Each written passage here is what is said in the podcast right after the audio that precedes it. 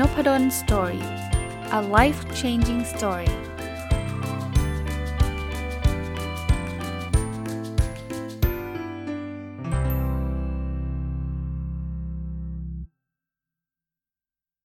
สวัสดีครับ ยินดีต้อนรับเข้าสู่ Nopadol Story Podcast นะครับ วันนี้เอาหนังสือที่ชื่อว่าจิตวิทยาเมื่อลูกไม่อยากไปโรงเรียนของคุณโมริตะนาโอกิมาเล่าให้ฟังนะ มารีวิวให้ฟังนะจำไม่ได้ละ ซื้อมาตั้งแต่เมื่อไหร่ นะครับ แต่เป็นของสำนักพิมพ์วีเลนนะครับ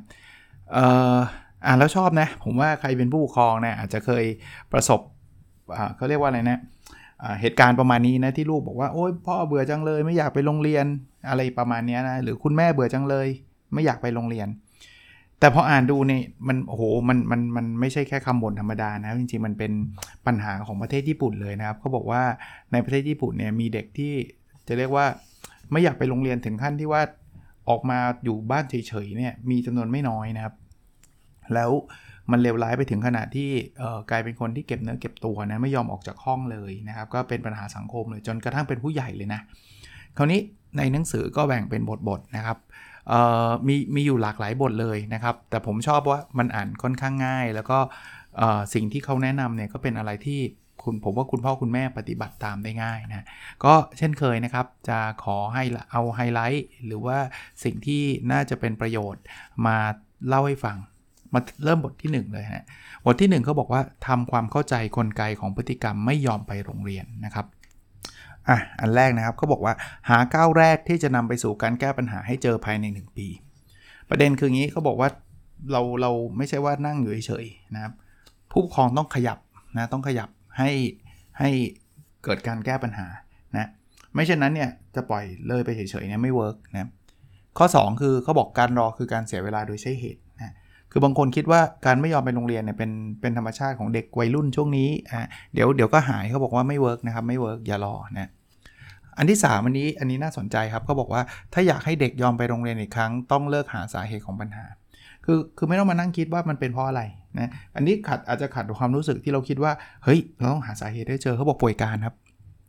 เดี๋ยวเราหาโซลูชันเลยดีกว่านะครับมาดูอันที่ 4 นะครับ อันนี้คือเขาบอกว่าจิตใจที่ขาดสารอาหาร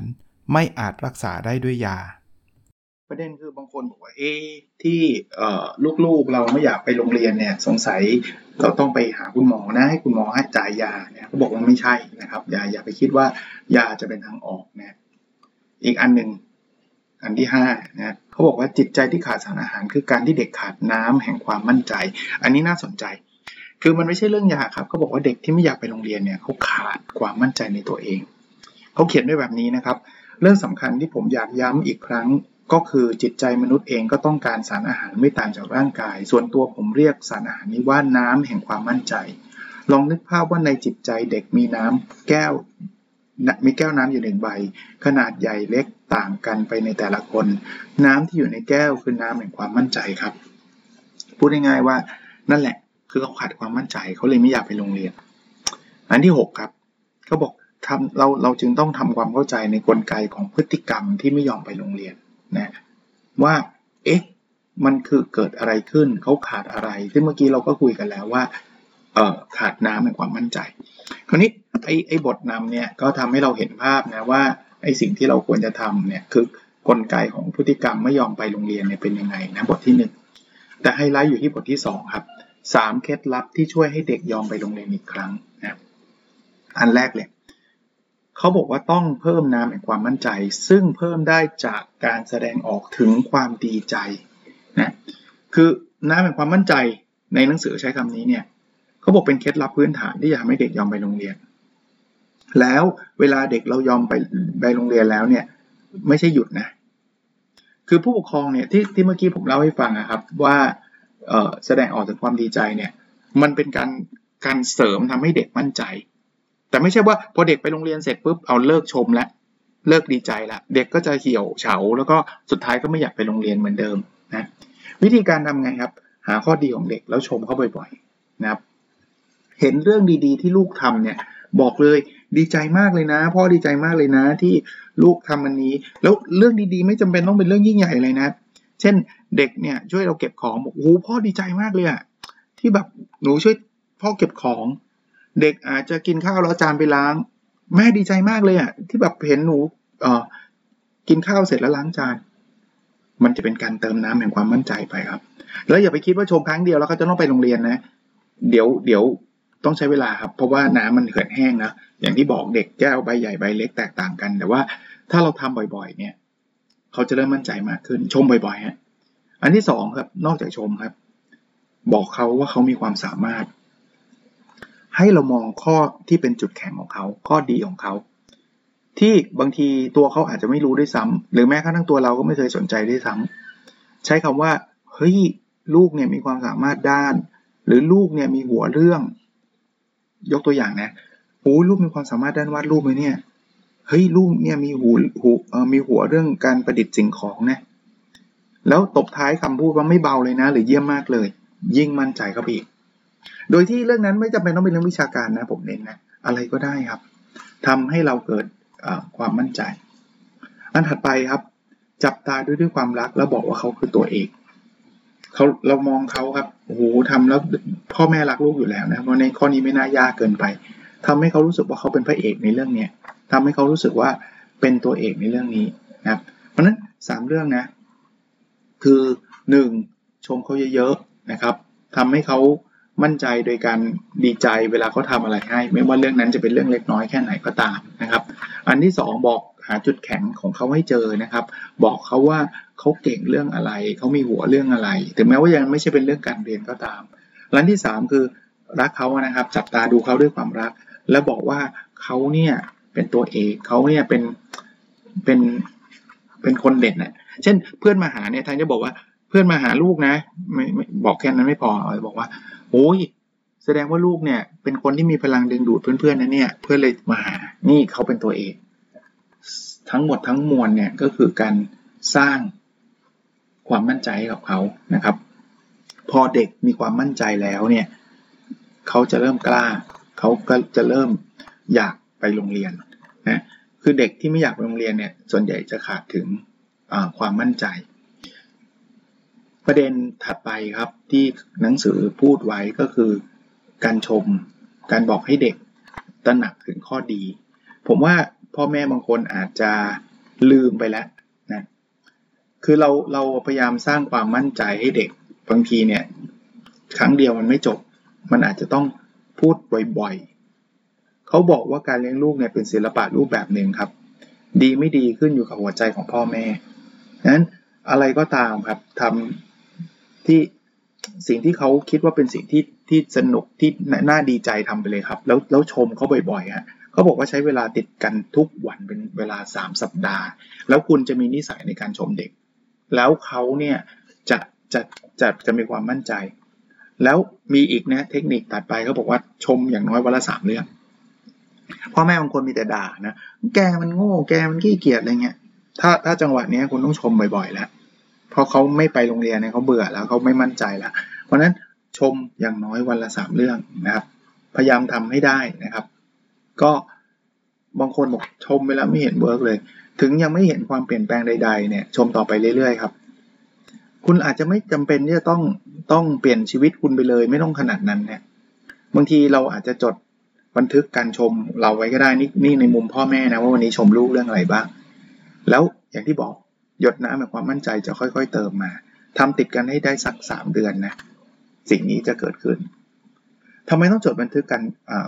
การชมนะเขาบอกงี้ เวลาเราจดบันทึกเนี่ยเราลบกลับมาอ่านอีกครั้งเนี่ยเราจะได้ไอเดียดีๆ ในการเลี้ยงเด็กครับ ให้ให้ถือว่ามันเป็นคู่มือในการเลี้ยงเด็ก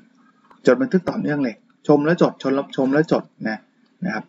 เขาบอกว่าการอ่านบันทึกและขบคิด คือหยิบบันทึกมาอ่านเนี่ยจะทำให้เรารู้สึกอยากชมเด็กขึ้นโดยอัตโนมัติ รู้ว่าควรปฏิบัติกับเด็กอย่างไร ที่จะทำให้เกิดผลดีที่สุดนะคือเป็นการขัดเกลาสัญชาตญาณของความเป็นพ่อแม่ให้เฉียบคมขึ้นเนี่ย เขาบอกว่าถ้าเราทำได้งี้นะรับรองเด็กที่ไม่อยากไปโรงเรียนเนี่ยก็จะอยากไปโรงเรียนนะครับ ก็ ส่วนตัวผมว่ามันไม่ได้เสียหายอะไรเลยนะที่เขาแนะนำมาคนผมจะเวิร์กเหรออาจารย์ ผมก็ไม่รู้ครับ เพราะว่าผมว่าในแต่ละบ้านอาจจะไม่เหมือนกัน แต่ผมทำนะ ผมคิดว่า ไม่ไม่ว่าลูกจะอยากไปหรือไม่อยากไปการชมลูกเป็นการเสริมสร้างความมั่นใจ แต่เราเราชมในสิ่งที่เป็นเขาจริงๆอะเราไม่ได้เสแสร้งชมมั่วซั่วเนี่ยเราเราเห็นจุดแข็งเราชมเขาจริงเนี่ยไม่มีอะไรเสียนะในการสร้างความมั่นใจให้กับเด็กนะถึงแม้ว่าลูกผมก็ไปโรงเรียนนะนะแต่ว่าเมื่อไรก็ตามผมว่าลูกทุกคนเนี่ยคงจะมีโมเมนต์ว่าไม่อยากไปโรงเรียนชื่นชมเขาบ่อยๆครับทำทำไปเรื่อยๆนะครับ ในหนังสือเล่มนี้เนี่ยมันมีกรณีศึกษาตัวอย่างไม่น้อยเลย แล้ว ตั้งผมตั้งข้อสังเกตนะครับ ว่ากรณีศึกษาตัวอย่างที่เขาเขาหยิบขึ้นมาเขามีเคสนะครับ ส่วนใหญ่จะเป็นมัธยมต้นมัธยมปลายทั้งนั้นนะเขาไม่ค่อยเขียนตอนอนุบาลอะไรเงี้ยเพราะว่าอนุบาลเนี่ยเด็กไม่อยากไปก็เป็นเรื่องปกตินะแต่ว่าอย่างที่ผมบอกผมเล่าให้ฟังว่าในหนังสือเล่มนี้เนี่ยเขาไม่อยากไปถึงขนาดจะแบบไม่ไปเลยอะ่ะนั่งเล่นเกมอยู่ที่บ้านติดเกมอะไรเงี้ยเขาก็เล่าเคสให้ฟังว่า อันนี้ผมขออนุญาตข้ามไปแล้วกันนะครับ เป็นเคสของแบบ ติดหนักติดนึบไม่ยอมไปแล้วก็คุณแม่ก็เริ่ม คือคือเออลืมบอกนะครับ คนเขียนคุณคุณโมโมริตะนะโอกิเนี่ยเขาเป็นที่ปรึกษาที่จะแก้ไขปัญหาเรื่องเกี่ยวข้องกับเด็กไม่ยอมไปโรงเรียนนี่แหละนะครับเขาก็แนะนำวิธีนี้แหละ แล้วคุณแม่ก็ทำเต็มที่นะครับ แล้วบางทีมันไม่ได้อยู่ที่คุณแม่ด้วยนะ ญาติผู้ใหญ่หลาย ๆ คนนะเขาบอกแบบนี้บางคนเนี่ย ไปหาคนผิด เป็นเพราะเธอตามใจลูก เป็นเพราะนู่นเขาบอกอย่าไปทำนะครับเขาไม่เคยเน้นหาสาเหตุของปัญหาเลยว่าอะไรเป็นตัวกระตุ้นทำให้เด็กไม่อยากไปโรงเรียน เขาไม่อยากจะมาชี้ว่าใครเป็นคนผิด แต่เขาอยากที่จะ move on เนี่ยจะจะหา solution ที่จะทำให้กลับมาให้ได้นะครับเขาก็เขาบอกเขาคุยกับคุณแม่คุณยายบางทีคุยกันจนร้องไห้ เป็นเรื่องปกติ เพราะว่าทุกคนก็รักเด็กคนนั้นนะครับ ที่อยากจะไปโรงเรียนในเคสเนี่ย ถ้าท่านไปหาซื้อหนังสืออ่านเนี่ยมันมีแบบว่า ตอนแรกก็กลับไปพอตอนหลังก็กลับมาเกเรก็ไม่กลับไปอีกอะไรอย่างเงี้ยนะครับเขาเขาบอกแบบนี้ด้วยนะเป็นข้อตกผลึกเนี่ยเขาบอกว่าพฤติกรรมที่ดูเหมือนไม่เกี่ยวอะไรกับการยอมไปโรงเรียนเนี่ยจริง ๆ แล้วเป็นสิ่งที่บ่งบอกว่าเด็กกำลังคลำทางหาก้าวแรก ที่จะนำไปสู่การแก้ปัญหาอยู่ สิ่งที่ช่วยนำทางตลอดจนเติมน้ำแห่งความมั่นใจ ภายในแก้วคือกิจกรรมที่ทำร่วมกับผู้ปกครอง เราอยู่ข้างๆเขาอะครับ ให้อะไรนะ ให้เวลากับเขา ให้ความเข้าใจเขา คอยช่วยเหลือเขานะครับ ถ้ามันมีบางครั้งจำเป็นที่จะต้องให้เขาตัดขาดจากบางเรื่องบางคนติดเกมหนึบ อาจจะให้เขาตัดขาดเนี่ยทำได้แต่ต้องชมเขาอยู่เรื่อยๆนะครับเขาบอกว่าตัดขาดอย่างเดียวบางคนเนี่ยหักด้ามพาด้วยเขาเฮ้ยแกห้ามเล่นเกมเด็ดขาดแล้วไม่ไม่ไม่ไม่ช่วยเหลือไม่อะไรเขาเลยเนี่ย เขาบอกมันไม่ได้ทำอะไรให้ดีขึ้นเลยนะ อันนี้ก็ก็ต้องช่วยช่วยกันนะครับ คุณพ่อคุณแม่ชมเขาสร้างความมั่นใจให้เขา เดี๋ยวเขาจะเริ่มดีขึ้น แต่อย่าเพิ่งคิดว่าชมมา 2 วันแล้ว เมื่อไหร่มันจะไปโรงเรียนสักที มันไม่ได้เร็วแบบนั้นนะ อีกเรื่องหนึ่งก็คือบางทีเนี่ยที่เด็กไม่ยอมไปโรงเรียน เช่น บางคนเนี่ยประถมต้นก็ไม่อยากไปแล้วเหตุผลหลักก็คือเขาเรียนไม่ทันครับ ความรู้พื้นฐานไม่เพียงพอ พอไม่เพียงพอ พอขึ้นชั้นไปก็ยิ่งหนักเข้าไปหนักเข้าไป เรียนไม่ทันก็ไม่อยากไปแล้วนะครับ เพราะฉะนั้นเนี่ยเราก็ต้องกระตุ้นให้เขาอยากเรียนก่อน อย่าเพิ่งอย่าเพิ่งไปบังคับ อย่าเพิ่งไปขู่ เข็นเขานะครับทำให้เขาอยากเรียนก่อนนะแล้วเดี๋ยวเขาค่อยๆ ในเคสเขาก็บอกก็ให้ลองเขียนตัวหนังสือเขียนอะไรอย่างเงี้ยพอเขาเริ่มมั่นใจเขาก็จะอยากกลับไปโรงเรียนมากขึ้นนะ ในหนังสือมีหลายเคสเลยนะครับ ลองไปอ่านดูนะครับกลับมานะครับเขาบอกว่าจริง ๆ แล้วไอ้สามเคล็ดลับที่เมื่อกี้ผมเล่าให้ฟังเนี่ยมันไม่ใช่เคล็ดลับที่จะทำให้เด็กยอมไปโรงเรียนอย่างเดียวนะ มันก็บอกว่าเป็นเคล็ดลับที่จะช่วยเหลือเด็กได้เกือบทุกเรื่องเลยครับ ถ้ามีเรื่องอะไรเนี่ยลองลองดูนะครับนั้นเขาก็ฝากไว้นะครับ ให้ผู้ปกครองลองพิจารณานะครับ เติมความมั่นใจกับลูกชมลูกบ่อย ๆนะครับ แล้วตัวเราเองก็จดบันทึกไว้นะแล้วทำแบบนี้ไปเรื่อยๆ ติดกันอย่างน้อย 3 เดือน เราจะเริ่มเห็นผลนะครับแล้วเขาบอกไม่ใช่ 3 เดือนเสร็จเห็นผลแล้วเลิกนะสุดท้ายเนี่ยเราจะเป็นคนที่ชมเด็กเก่ง บางคนบอกชมแล้วเหลิมอะ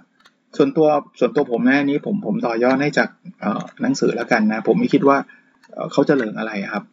เพราะว่าเราชมในสิ่งที่เป็นเขาจริง ๆ ครับ ไม่ไม่ไม่ต้องกลัวหรอกครับว่าลูกท่านจะมั่นใจเวอร์วังอลังการ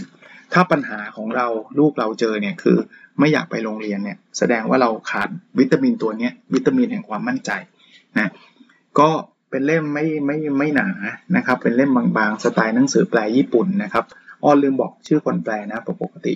เวลาแปลมาเนี่ยผมชอบบอกชื่อคนแปลด้วย คนเขียนคือคุณโมริตะนาโอกินะครับ คนแปลคุณปาวันการสมใจนะก็เช่นเดิมนะ แปลได้ดีนะครับ แปลได้ดีแล้วก็อ่านไม่ไม่ไม่ยากนะครับ ประวัตินิดเดียวเพิ่นคนนี้เขาเขียนดีนะ คุณโมริตะนาโอกิเนี่ยเกิดปี 1952 นะครับ ก็อายุเยอะแล้วล่ะ จบการศึกษาปริญญาโทศึกษาศาสตร์ จากมหาลัยนารุโตะเคียวอิกุนะ แล้วจิตวิทยาคลินิกในโรงเรียนจากมหาลัยคังาวะนะทำงานในโรงเรียนประถมประจำจังหวัดคังาวะ แล้วก็เป็นรองศาสตราจารย์ที่วิทยาลัยเซโตอุจิ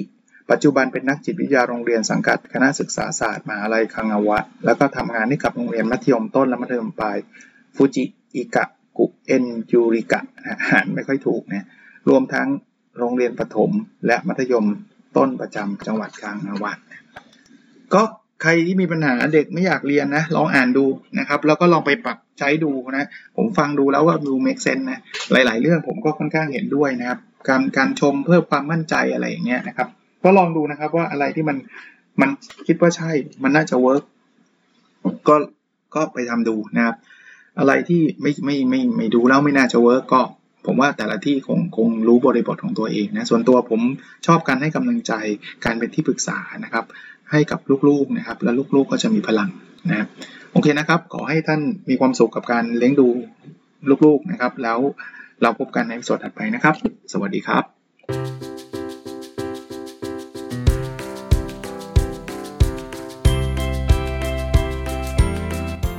n o p a d o n Story a life changing story